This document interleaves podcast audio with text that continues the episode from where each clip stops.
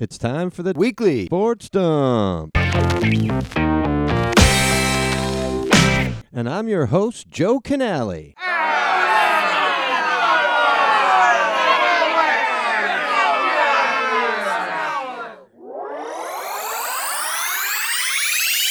Okay, ladies and gentlemen, uh, we've got the week in between the Super Bowl right here. A little bit of a pause in the NFL season, which gives us some time to look back. And so we'll be bringing in the football consigliere right now, Pro Football Max. He's been with us every week here talking about the games ahead. Now we're going to take a look back at uh, what's happened this season. Next week, we'll look at the Super Bowl and everything. And maybe after the Super Bowl, we'll kind of look forward to next year.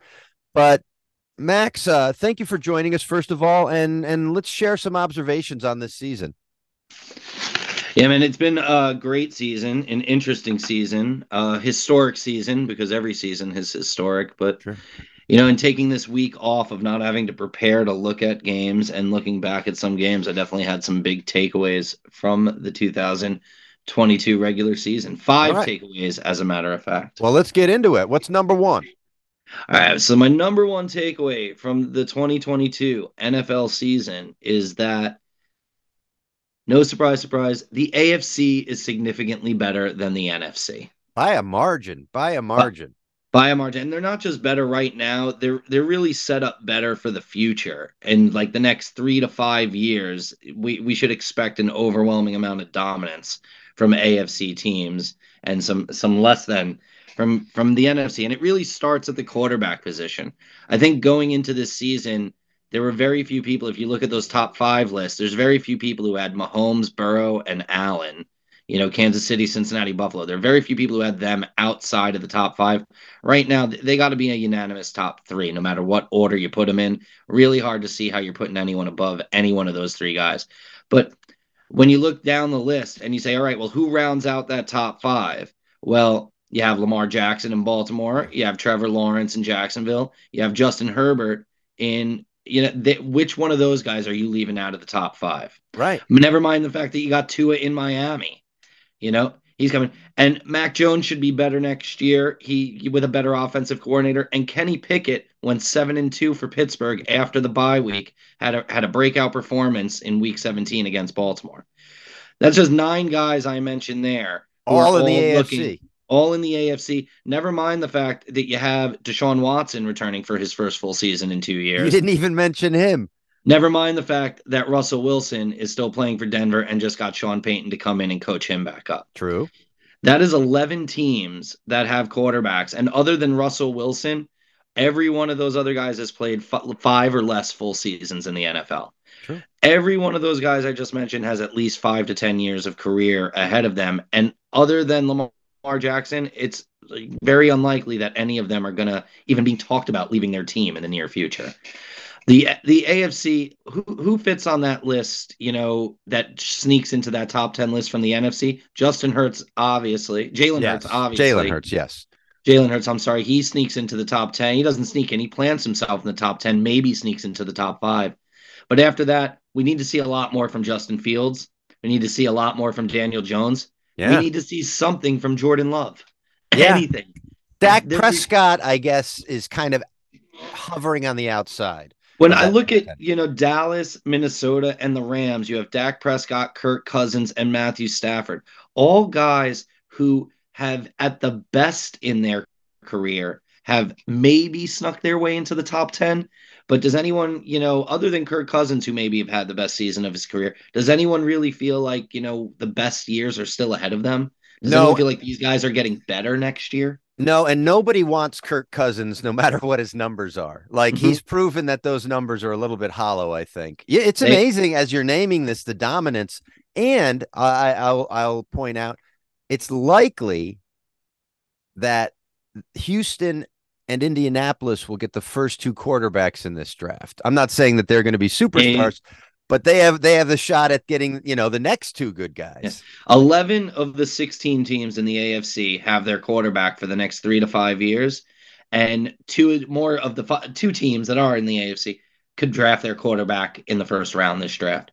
Meanwhile, you look at the NFC, there's only four teams with a quality quarterback that's proven quarter that you can feel comfortable about going into the next two years, not yeah. even three to five years, two years.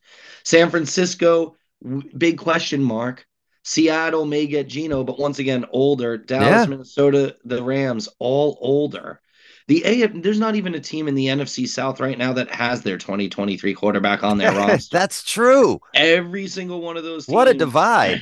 There is there is no quarterback there, and we'll talk about them in in, in a minute. But it's just the AFC is that much better than the NFC, not just now, but for the next few years. I mean, the top six teams in football really were evident throughout most of the season. They were the last six teams to get there.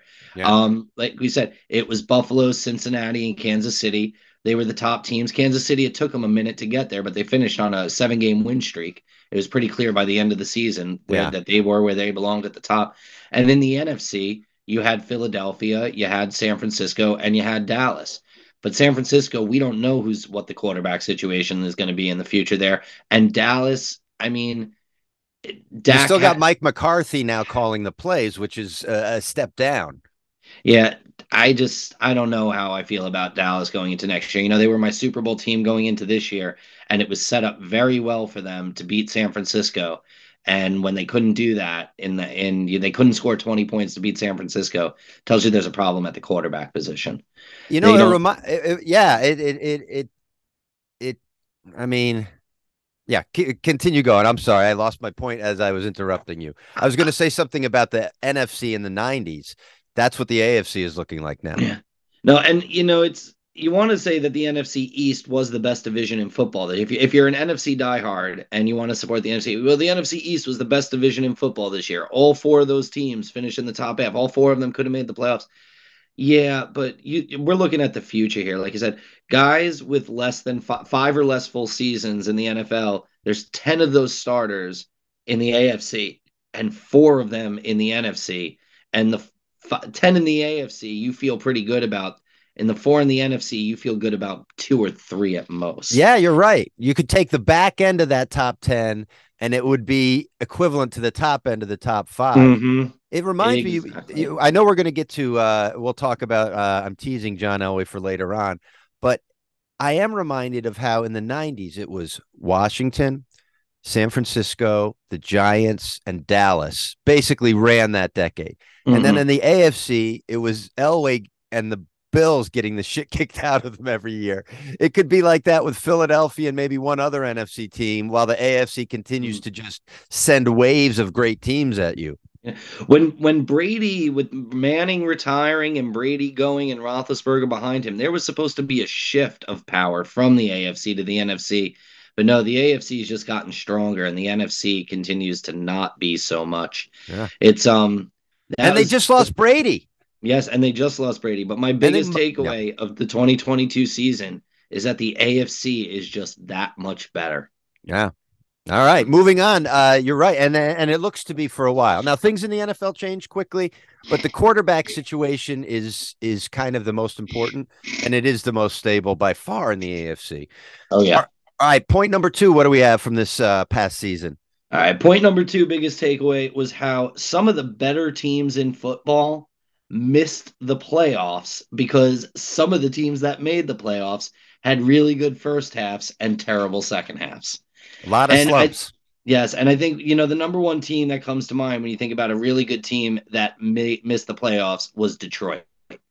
The Detroit Lions finished 8 and 2 over their last 10 games and in that 8 and 2 stretch they went 5 and 0 in division games. Wow. How a team how a team misses the playoffs. 5 and 1 to finish how they missed the playoffs. It speaks to two things. One, it speaks to the incredible start Minnesota got off to, but it also speaks to just how bad it was for Detroit at the start. And I've, I've mentioned this on this podcast many a times. To me, the turning point in Detroit's season was when that very nice older lady who is the principal owner of the team showed up at practice and backed the leadership group. You have said a, that. It was a one win team and it didn't make a lot of headlines and didn't make a lot of waves at the time.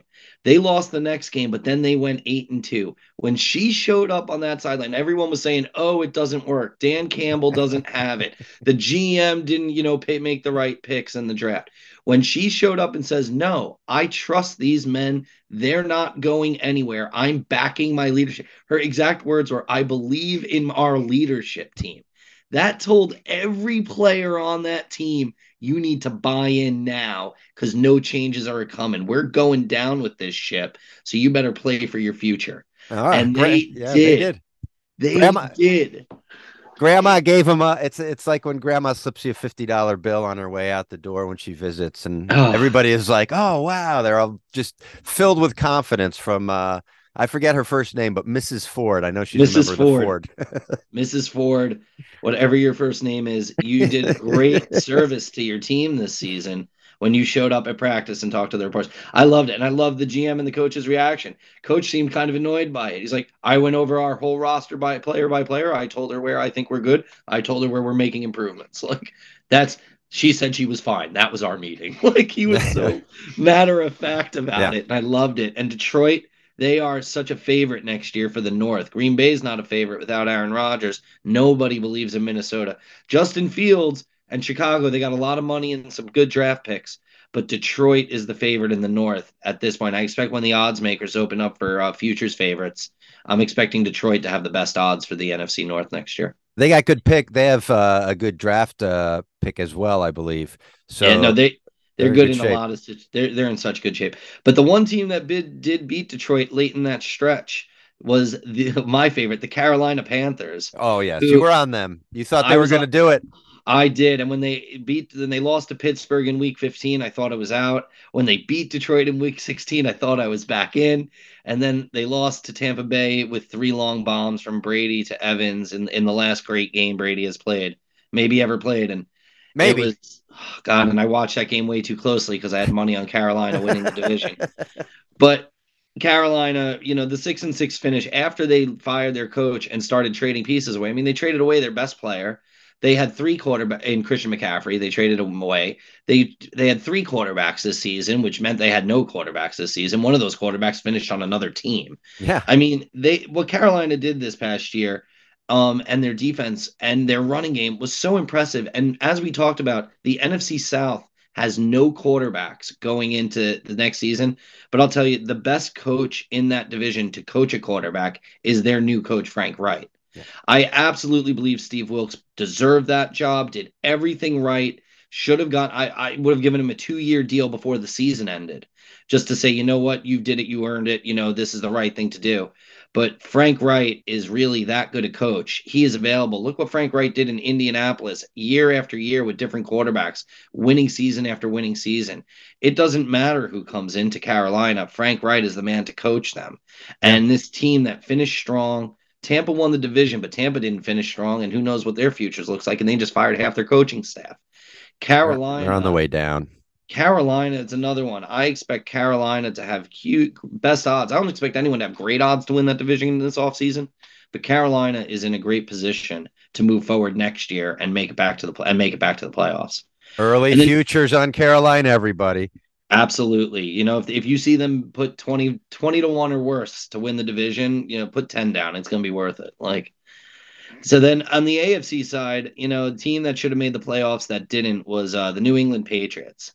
And I, I know that they were two and four after Thanksgiving, but three of those losses came to Buffalo twice and Cincinnati once. They had to play two of the best five teams in football and in three games. And then they had just that disgusting, stupid, unexplainable, excruciating play against Vegas. That if they don't make that play, if that game goes into overtime and they kick a field goal, they're in the playoffs. That was such a three uh, 180 because that's the way the Raiders lose games. Mm-hmm. That was like that was like a Freaky Friday situation because to have a, a Belichick team lose that game that way to the Raiders is absolute opposite day. Yeah. Well, you ever you, you know that expression that they have in the world where it says, "Well, I'll give you just enough rope to hang yourself." Well, th- that's what you know Bill Belichick did with Matt Patricia this year when he let him oh. be in charge of the offense and never criticized him publicly. And he gave him all that rope and all that rope, and the man truly did hung, hang himself. And now they have to bring Bill O'Brien back. Yeah. And so, for anyone who thinks poorly of Mac Jones, you know, I'm not a big Mac Jones anything, but Mac Jones was the best rookie quarterback last year when he had a pro offensive coordinator calling plays for him. It wasn't because he had a great offense around him. It was because, you know, he was in a good system and he had a good pro in his ear you know he's now they you go to Matt Patricia and the the the regression of Mac Jones started in week 2 and lasted through the end of the season because he had a bad name. It's not great when a quarterback has three voices in his ear in three seasons, but he's got a pro voice now, a guy who knows who coached college and the pros and had success at both levels. I think we've proven it's even worse when Matt Patricia is one of those voices. Yeah. I mean, it's the the improvement and what we should expect in New England. And New England was actually had a good defense this year. They weren't, you know, when we think about who had a good defense, we think of oh Dallas had a good defense. Well, Dallas was like number 13 against the run. Well, San Francisco had a really good defense. San Francisco was number 20 against the pass. All the defenses that were good at one thing were terrible at something else. New England actually had a defense that was good at a lot of things they held Buffalo and Cincinnati a lot better than other teams did in those three games they lost. Well, that's so, where Belichick still, I think, shows out. Exactly. If they would have had an offense that was halfway competent this year, they would have been in the playoffs, no no doubt about it. So New England should have a big comeback season next year. Not I don't want to say big, but I expect New England to be a playoff team next year. Right. And I also expect the Pittsburgh Steelers you know, I I mentioned it earlier. Seven and two after the bye week was pretty incredible, and their defense after the nine games after the bye week, their defense gave up less than twenty points in eight of those nine games you start a season like that, you're a favorite the rest of the way through. You finish a season like that and miss the playoffs, nobody pays attention. But if Pittsburgh would have made the playoffs, they would have done some damage this year. They might have beaten, if they would have been in that seventh seed, they might have beaten Buffalo in that first round. That was Pittsburgh. They beat him in the first game of the season. Yeah, uh, no, they beat that was last year. This year they beat Cincinnati in the first game That's of the season. Right, yes. In what was one of the best games of the season. Right. I would you know, if you look at my Twitter, there was a thing of best games of the season. I ranked that the best game of week one. But Pittsburgh, seven and two, Mike Tomlin once again avoids a sub 500 record. How? How? After the way they started with Mitch Trubisky and they couldn't do anything and they, you know, it was pretty amazing. Like New England and Pittsburgh missed out on the playoffs to Miami, who, you know, lost five of their last six. Yeah. When, you know, only won at the end because they played the Jets the last week of the season and Joe Flacco, and they only made the playoffs for that reason. Um, and then they lost and Baltimore, who, while Baltimore, you know, their defense got better and better over the second half of the season, um, they had no quarterback once Lamar Jackson went down. It was really Pittsburgh was better than Baltimore. They proved it week 17. Pittsburgh really should have been in there instead of Baltimore. New England should have been in there instead of Miami. Detroit should have been in there instead of Minnesota. Carolina should have been in there instead of Tampa Bay. Four of the better teams missed the playoffs this season. You know, part of the extended season, if you do really well in the beginning, you can coast a little bit longer. Yeah. But that was my biggest takeaway. Second biggest takeaway of the season was how better teams miss the playoffs. Got it. And now, uh, something you mentioned a little bit there, you were talking about some of these quarterbacks who either emerged or their absence was, you know, important to the team not doing well.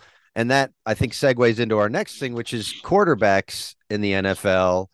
We're we're we're in a a new generation, if you will. Yeah, that was my third biggest takeaway, you know, was how so many quarterbacks of this new generation really had their national coming out party um, during the 2022 season. I think it started this year with Tua, who in his third year now in the NFL, week two in Baltimore, had that incredible comeback in the fourth quarter that turned everyone's heads. It made everyone know who their coach was. It made everyone know who Tua was, who didn't pay attention to him in college.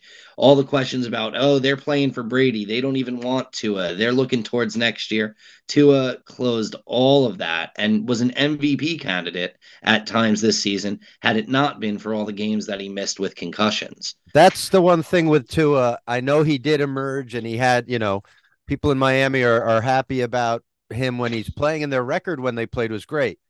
With Tua, you got to put an asterisk next to that guy going forward. I just think now, now with Brady out of the picture, a lot of these teams, maybe Raiders, Niners, Dolphins, their potential plan for the change next year is out. But I, I just wanted to say that about Tua. And I also wanted to say, in, in, an observation from when we were talking earlier, this is like the second wave of this generations of quarterback mm-hmm. that is that has come out this year, which is almost kind of like the the first ones emerge, and now this is the one washing away the old quarterbacks and making it official. You can continue. Sorry. No, exactly. You have third year quarterback in, in Tua, and then second year quarterback Trevor Lawrence in week twelve. You know, ten weeks after Tua does it, has that incredible fourth quarter drive that was against Baltimore once again. That was so heavily analyzed, but everyone talked about this is the maturity, this is the step coming back pass after pass. I personally looked at that game and thought, oh my God, I can't believe Baltimore blew another one. But everyone who knows football a lot better than me talked about that being the changing point in Trevor Lawrence. And you look at what they did the rest of the way in the season, won it out. They didn't win out. They still had a few losses, but they won enough to go and take the division. And he got to, and then went and win a, playoff, playoff, game. Yeah. Absolutely. Trevor Lawrence, this was a breakout season for him. He's on everyone's radar moving forward. And a third quarterback, a rookie quarterback who had a breakout also once again against Baltimore, to me was Kenny Pickett. As I said, Kenny Pickett. Poor played, Baltimore. oh, yeah. three young quarterbacks, you know, who are all in the shadow. You talked about that first generation of new and second generation. Well, all those guys are trying to get to where Lamar Jackson's been. They all want to be MVPs. They all want to be take the league by storm as young whippersnappers and get that big contract by the end by the time their rookie contract ends. Well, Kenny Pickett in week 17 against Baltimore. I mean, he played great the whole 7 and 2 run very few interceptions, if any, was so under control with the ball. They weren't overly leaning on the run game. Kenny Pickett was carrying them through drives. And in week 17, in that grudge match where Baltimore is playing for the division, he put Baltimore down in the fourth quarter. That was Kenny Pickett's game. Pickett to Pickens next year. That's uh. that's the combination to have in fantasy football.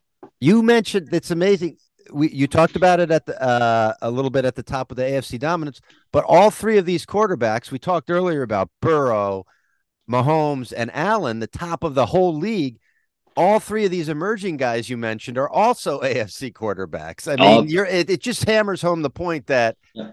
damn, it's tough. If you're Aaron Rodgers and you go to Oakland, you're an idiot. Not Oakland. Not, if you go to Oakland, you're a real idiot, actually. A dollar no in the jar, man. A dollar in the jar. but uh, yeah, I mean, eh, no. it's just becoming more evident with each thing you say wh- where the NFL is going. No, well, to, to give the NFC some love, you know, there was a few other breakouts. I mean, if you're not Brock Purdy, he didn't necessarily have a breakout game as much as he had a breakout third of the season where he's definitely put himself as a household name. And if he's whether he's in San Francisco or somewhere else, he's definitely had his breakout this year. I think he's at least uh, uh assured himself of a, an NFL career for the next five years. Oh, absolutely. And I think Daniel Jones, you know, there were a lot of questions about him for the last couple years of his career, three years, but he proved a lot in the late as the season went um over the course of the season, proved a lot, did well with his games. And in wild card weekend, he had the breakout game of his life. Now that hitting into free agency, even if he's not a proven commodity, he's proven that he gets more time. Yeah, I'm a yeah. little nervous as a Giants fan about that one, but mm. uh, you're yeah. right.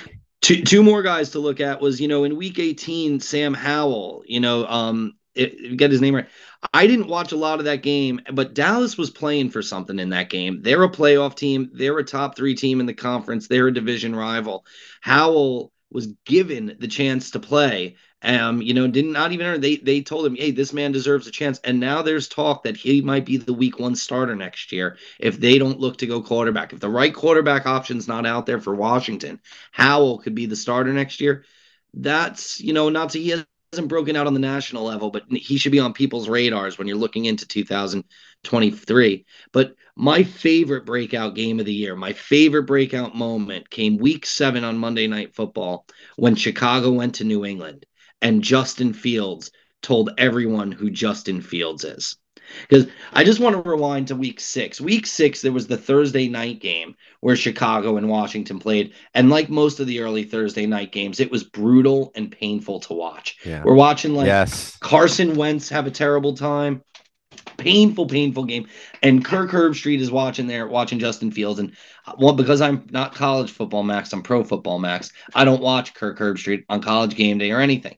I don't know a lot about Justin Fields coming into this season. And listening to Kirk Herbstreit that game, all he kept talking about was how great Justin Fields was in college and how in college he was in an offense that worked to his strengths. And he doesn't understand why the coaching staff in Chicago is trying to make Justin Fields into a quarterback that fits their system trying to win games with this great talent that they have. And that was on Thursday night football.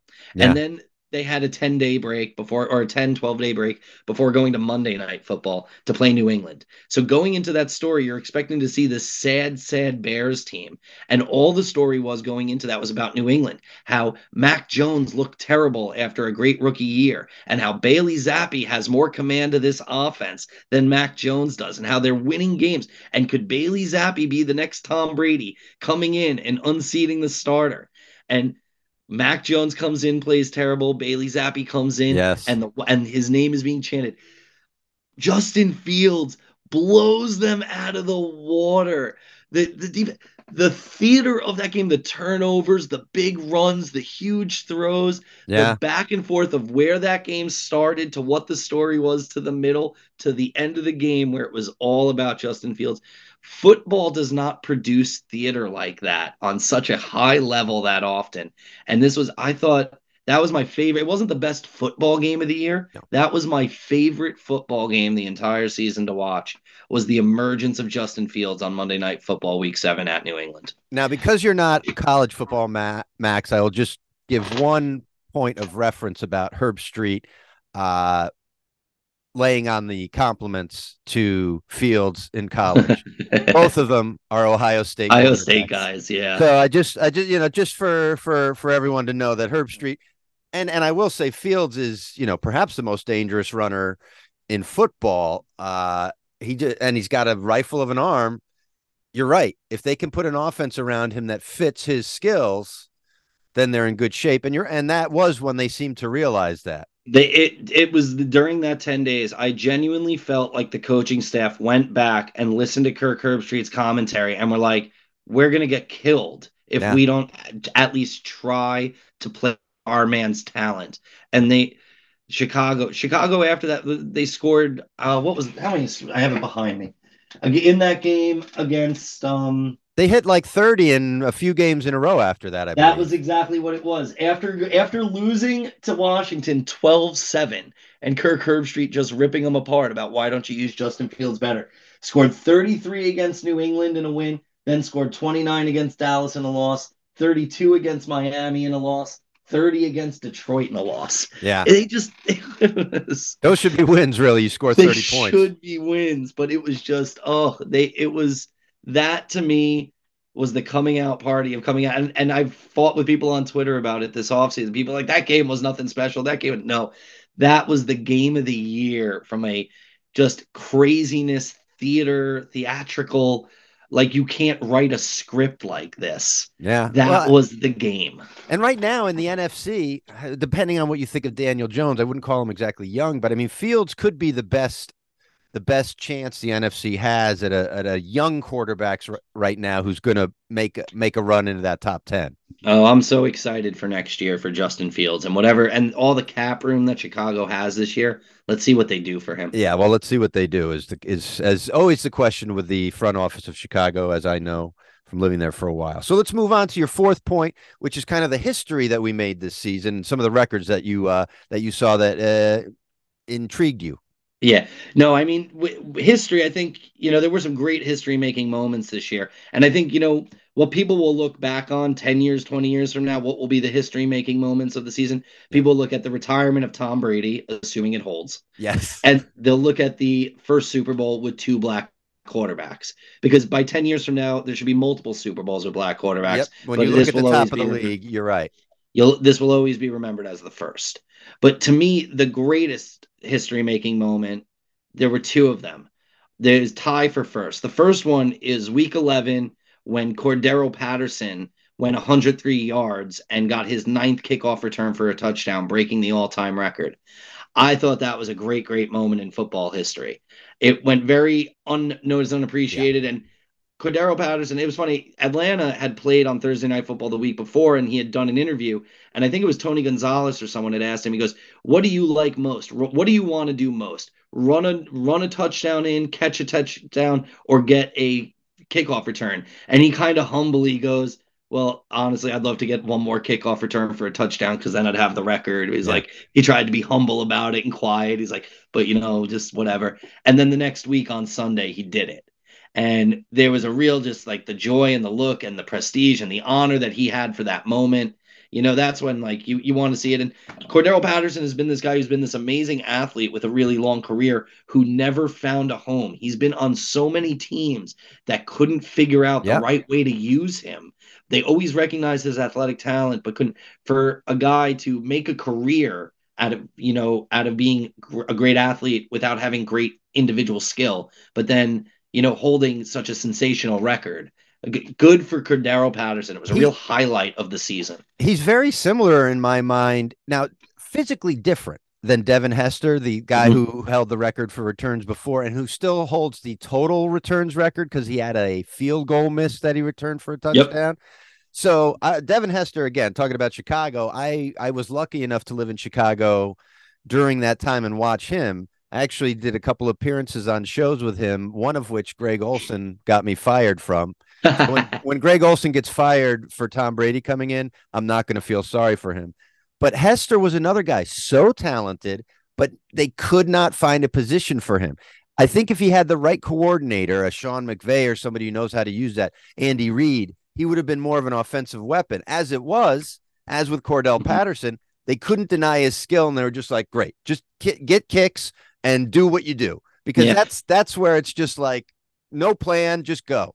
Yeah, with Devin Hester, they tried to make him a wide receiver in Chicago, and they tried to put him out there on long bomb routes and to use his speed. And he did catch some touchdowns as a wide receiver, but it never really worked. The, well, the bubble thing, screen wasn't quite the thing that it is now. Exactly. That would have been huge for him. Because the great thing about Devin Hester, when you even when you watch it, you can see on those old highlights, he had incredible vision he had incredible vision for a kickoff to know where the hole was going to open up. And he would start sprinting ahead of that hole opening yep. up, knowing that he could hit it when it opened. It, yes. It's amazing. They both had incredible speed. I think uh, Hester a little more shifty, but Cordarrelle Patterson can break through. Cordarrelle Patterson finds that hole the same way, but he doesn't need it to be as big because he is as strong and like a locomotive. He's busting through it. Uh, running and, back was his best position in the exactly. On the offense.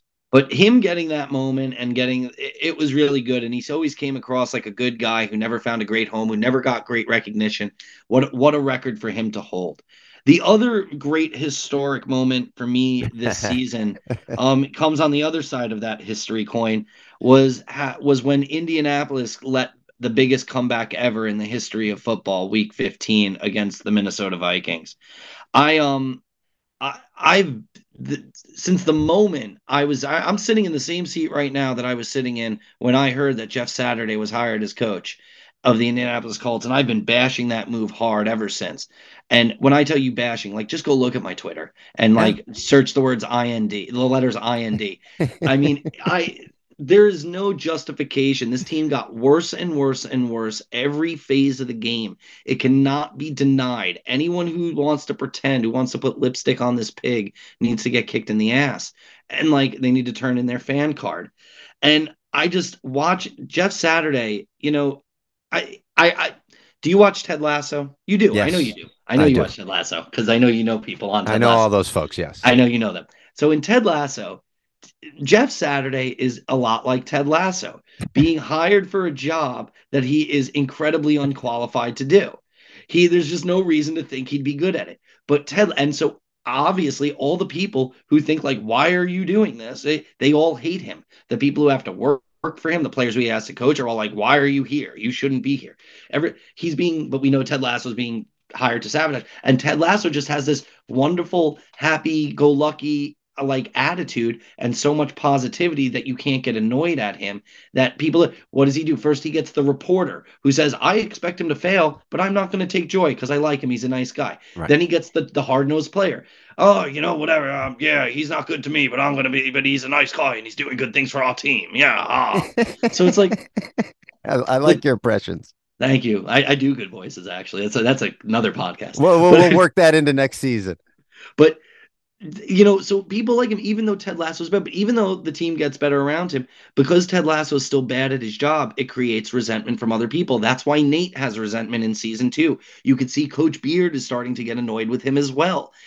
because in the end, if you are not good at what you do and you're just there spouting the words and everything, it doesn't matter. You are the problem. You are the can. You are the the thing that's not working here. It's like, well, if everyone can get better, where can we get the most better? Well, we can get the most better by getting someone better than you. And that's that, that to me, you know, and you know, at least Ted Lasso, people like him because he's a nice guy and he's positive and everything. But Jeff Saturday's arrogance. yeah, his, well, that's the difference. You're right. Oh, the way you know the arrogance of I can lead men and it's like, no, you can't, bro. And then, like, you know, that game against Pittsburgh where they didn't use the timeout where they were driving. And he's like, I I thought we had enough time. I didn't think we needed that time. You're clearly wrong. Joe Buck knew you were wrong in the moment. You need to go into the press conference and say I screwed up. You need to not double down. He went back a couple days later and said he was wrong, but that's because he couldn't defend it anymore. That's like saying that the sky is orange. Yeah. Well, sometimes think, the sky is orange. That's like saying the sky is purple. Like it's just, you know. I, I think if you were to look for I mean, there is a lot of different things you could choose to make this point that I'm about to make. But if you wanted to really hammer home the point that billionaires are no smarter and perhaps stupider than the average person, one need look no further than NFL coaching hires. That's yeah. that's that's my number one piece of evidence. There may be other stuff out there I'm unaware of, but in the world that I know, when you look at a decision like this, which is such an ego decision by the owner of like I I know better than everybody else. And and and it it blows up in their faces most of the time. I mean, I, I agree with you when it comes to coaching hires. I was going to say, as far as the incompetence and stupidity and the no brightness of NFL owners, I thought you were going to say just go wait in like a strip mall um, massage parlor, underground massage parlor. There's there's some stupidity to that too. In Jupiter, Florida. Yes. You're right. You're a billionaire and you're going to a massage bar. All right. There's a lot to, of evidence. And you go into a $75 rub and tug. Like I think would, what would be harder is finding evidence of their of their intellect, in fact. Yeah. But just the whole thing is that and I say his history wise, you know, like I said, Brady and the first two black quarterbacks, that's going to be seen. But when it comes to numbers and me being a numbers guy, the history was Cordarrelle Patterson setting a new record for kickoff returns and the Indianapolis Colts setting a new record for largest comeback allowed. And, to me, those yeah. were the two biggest history moments by the numbers. But if there's one thing this season probably will be remembered for, but we don't really know, it's the Damar Hamlin situation. You know, we we still don't know the the fallout and the rollout and the way it's going to be remembered, but a game was literally canceled in the middle because yeah. a player was hurt and the other players couldn't continue playing. Yeah. And that's historic. There's no number for it. There's no where does this rank. This is just one of those moments that you well, just... forever. There's two teams that have one less game played than everyone, so that question mm-hmm. will will will arise throughout and, history. But that, when it comes to the history making moments, the on the field, the off the field, and the somewhere in between, is where Damar Hamlin ranks. Mm. You know, to me, that were the big takeaways of this season. Were five history making moments, and I, I, don't want to say too much about Damar Hamlin because I really don't know where they're going to go. What, right. What's going to I can't see this. I I do see the league doing something where they say even if this exact same situation happens again, those teams have to play. You think that's, that's going to be the, the way they come out of this? I think they will absolutely be some sort of conversation and say give them an hour, give them a day, but either way they have to play. And I definitely think that's going to be one of the things, one of the negative things that really comes out of this. Oh, yeah. Wow. That's interesting. That, that, you know, again, you can't put it past the NFL. No. All right, so uh, so we've done your top four, and now this last one is kind of, I think, an overarching thing the, of the season. What what has it signaled to you in the greater the greater story of the NFL? You know, in, in the greater story in the NFL, the final takeaway is that this new age, this new era, I'm not sure exactly what we're calling it yet, but it has 100% officially begun. And let me just to go back a little bit. I always think of um you know, I what I've always referred to as the modern era of football, to me, it began after the Denver Broncos won back-to-back Super Bowls and John Elway retired. For about 10 to 20 years before that, you had this iconic era of football that's highlighted by Montana and Elway and Aikman and Marino and Steve Young and Jim Brett Kelly, Favre yep. and Yeah. Jim Kelly, and there was a real era there, and I wouldn't call it. I would call it the iconic era because that's when the NFL went from having legends to icons and, and these these living beings who we Mhm. know we're seeing greatness while we're seeing it. And And I think that me- was the era where football started to overtake baseball as well. Yeah, absolutely. And I think that era kind of ended and the next year when when the Rams won with Kurt Warner and then the Patriots won with Tom Brady, Yes. you know, that to me is signified the beginning of the modern era of football. Or I'm sorry, Brady would come that that is the modern and we've been living in the era of Brady, of Manning, of Brees, of Rodgers and Roethlisberger and Yeah. the other Manning. Right. We've been living in that era for about 20 years now. And the next era, whether people want to admit it or not, is going to be defined the beginning of it by Patrick Mahomes. And Patrick Mahomes, who just finished his sixth season, but his fifth as a starter. And you know, you look, we we went through the list at the beginning of Mahomes drafted Mahomes year or later is more than half the league, is half Yeah. the future. If you actually look at a list of guys who you'd still consider to be a QB one who were drafted ahead of Mahomes, you would there's le- there's maybe 10 guys on that list. Yeah. Dak Prescott, Jared Goff, Jameis Winston, Derek Carr, Russell Wilson, Andy Dalton, Ryan Tannehill, Matthew Stafford, Aaron Rodgers, Jacoby Brissett. And those guys, guys- are on the even. I'd say Dak Prescott's the best of them in terms of going forward, and all of them are on the back half, even if Yeah, they're and- just starting it. Some of those guys, those 10 guys I just mentioned, they don't have 5 years of starting left in them. They don't So- have two. Some of them. Some of them don't. So you, when you really look at it, it's a youth league, and, and it's been this way for a while. You say, "Oh, well, the new era started five years ago." Well, there's some argument there because look who won the last two Super Bowls. The last Super Bowl was Matthew Stafford. The one before that was Tom Brady. Who won the last two MVPs? MVPs. Aaron Rodgers. The best of the modern era, the ha- guys who are still hanging on, they've still been, you know, at the top or near the top and keeping their teams at the top. And there's been a little, you know, where does the new era begin? Well, it's officially begun. The, the the modern era is over and the new age, whether it began last year, the year before, it doesn't matter. We are now in it. The It's next happening. Five, the next five years, ten years of football have been started now, and there's no going backwards. And I quite one am looking forward to it because this was not the best year of football. There was a huge gap between the best teams and the worst teams. There were a lot of primetime games that were unwatchable. But I feel very good about football moving forward because of there's so much young talent to watch and look forward to. The the modern era was great, you know, but the new era, this new age, the future of football, it is now, it is happening, and you know, let's be happy about it. Uh, yeah, I am. And Tom Brady's gone, so let's be happy about that too. Absolutely. All right. Well, uh, so so that was that was the season in review up till the Super Bowl, folks. Because next week we're going to bring Max back with our Super Bowl preview, obviously, and then maybe the week after that we'll look at, you know, we'll obviously review the game and stuff and look forward a little bit to next year. But uh, Max, uh, I'll thank you again in the weeks ahead. But thanks for being here and, and giving your observations on the season. We'll see you next week. Yeah, thanks for having me. Good times, as always. All right.